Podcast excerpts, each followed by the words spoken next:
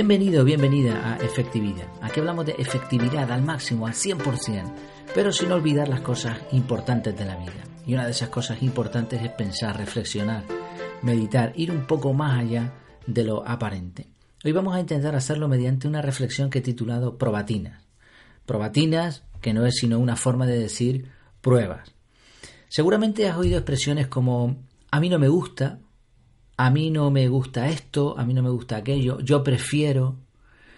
Muchas veces son cuestiones sin importancia, como si te gusta el color rojo o el color azul, pues tampoco va a ir más allá la cosa.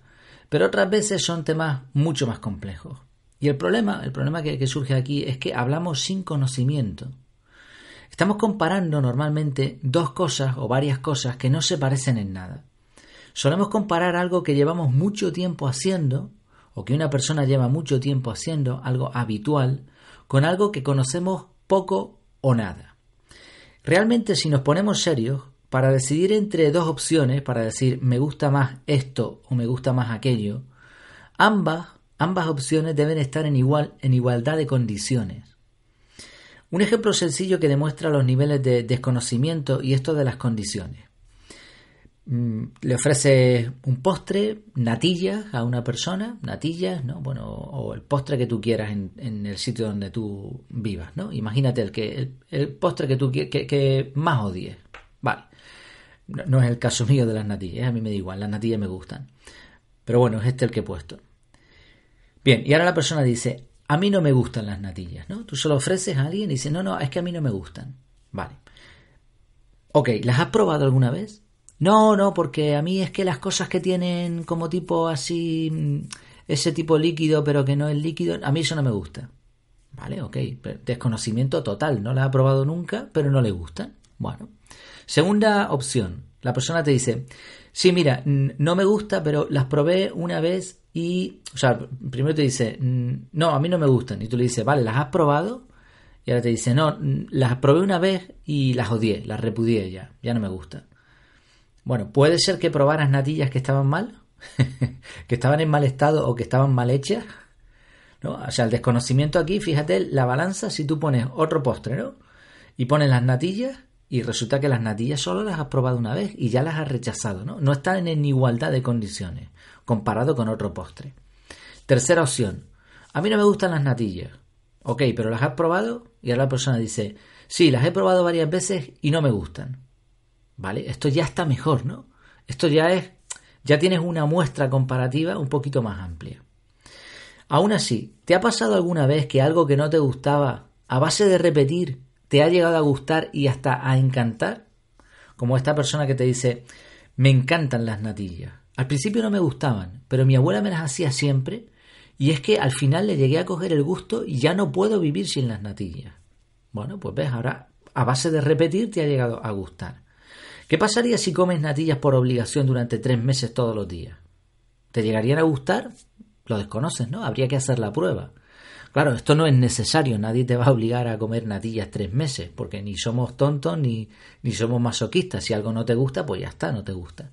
Pero la cosa cambia si el médico te dice que tienes que comer verduras y evitar la carne, por ejemplo. Y ahora la persona dice, no, pero es que ya, es que, vale, pero es que a mí las verduras no me gustan, a mí me quitan la carne y me haces polvo. Y hay gente que se muere, literalmente, por no hacer caso al médico porque como a mí no me gusta. Vamos a poner otro ejemplo eh, distinto, otra temática muy distinta. Hemos hablado de las natillas, vamos a olvidar ya las natillas, ¿no? Libro electrónico contra libro de papel. Hay tengo un artículo publicado sobre este tema. Desde el punto de vista de la efectividad, hay razones de sobra para ver qué es mejor. Eh, sobre todo estamos hablando de libros cuando uno lee por aprender, ¿no? Cuando uno lee por ocio, por leer una novela, bueno, sentadito en un sillón frente a una chimenea, eso es otro tema. Ahora, mucha gente dice, no, es que yo los libros electrónicos, yo como el libro en papel no hay nada. Vale, ¿cuánto tiempo llevas leyendo en papel? Quizá toda tu vida. ¿Cuánto tiempo has probado el libro electrónico? Pues a lo mejor lleva, lo has probado dos días, o ni siquiera lo has probado. A lo mejor no lo has tenido en tus manos nunca. Entonces, ¿cómo puedes tú comparar algo que llevas tanto tiempo haciendo con algo que no le has dado una oportunidad? Como decimos, ¿no? Si vas a leer una novela por relajarte, pues, pues da igual, ¿no? Pero si, si lo que necesitas es aprender, o si es que lees por obligación, si tienes que leer mucho por tu trabajo, por tus estudios, por lo que sea, ¿no? pues tendrás que decidir en base a algo, ¿no? Han salido de moda, he escuchado últimamente bastantes estudios que dicen que leer en papel aumenta la memoria de los alumnos, que, que es mucho más efectivo, que, que si patatín, que si patatán. Yo, yo no, no puedo comprobar esas pruebas, ¿no? Pero aún así mm, tengo mis dudas de que eso sea realmente así, porque volvemos a lo mismo, estamos haciendo una comparación entre algo que los niños, incluso los niños, llevan haciendo toda su vida, que es leer en papel. O sea, su cerebro está totalmente adecuado a esa lectura. Pero ¿qué pasa si tú les eliminas el papel y les tienes durante seis meses leyendo en un dispositivo electrónico? Después de eso, mm, haciendo las mismas pruebas, eh, ¿se recuerda mejor lo que se ha leído en papel que lo que se ha leído en libro electrónico? Yo dudo mucho que eso sean las pruebas que hayan hecho, y aún así estamos hablando de años contra meses, ¿no? Con lo que, o sea, vemos, ¿no? Estamos comparando cosas a las que estamos perfectamente habituadas con cosas que son nuevas. Por eso no vale decir a mí no me gusta.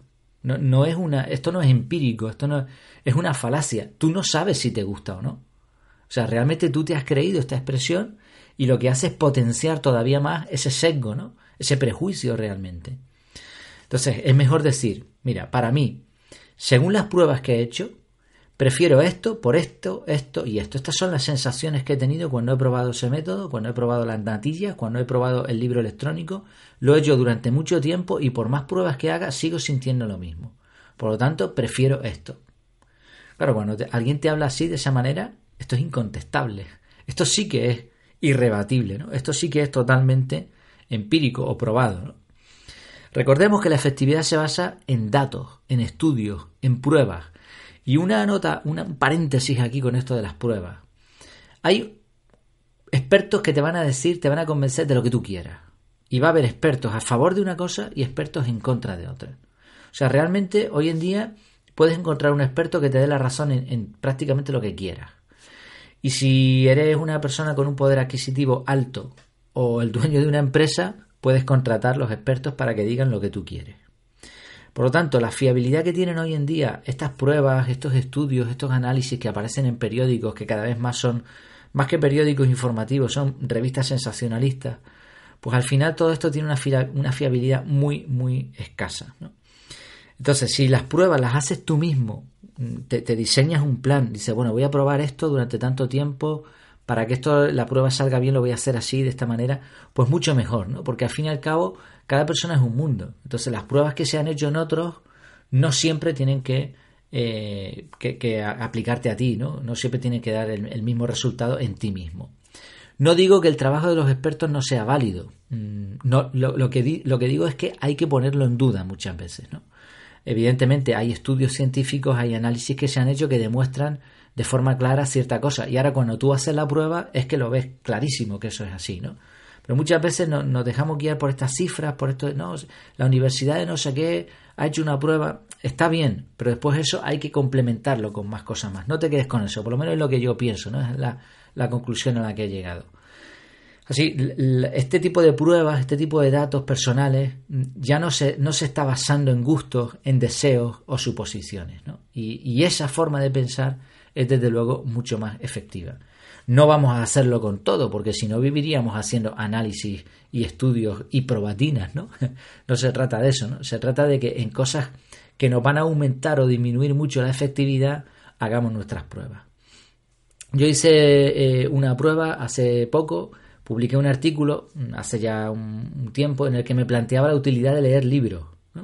Yo decía, bueno, vamos a ver, viendo, analizando un poco los libros con otros, otras formas de información, como puede ser los vídeos, los blogs, eh, búsquedas en Internet, etcétera, etcétera, es que resulta que me parece que los libros no son efectivos.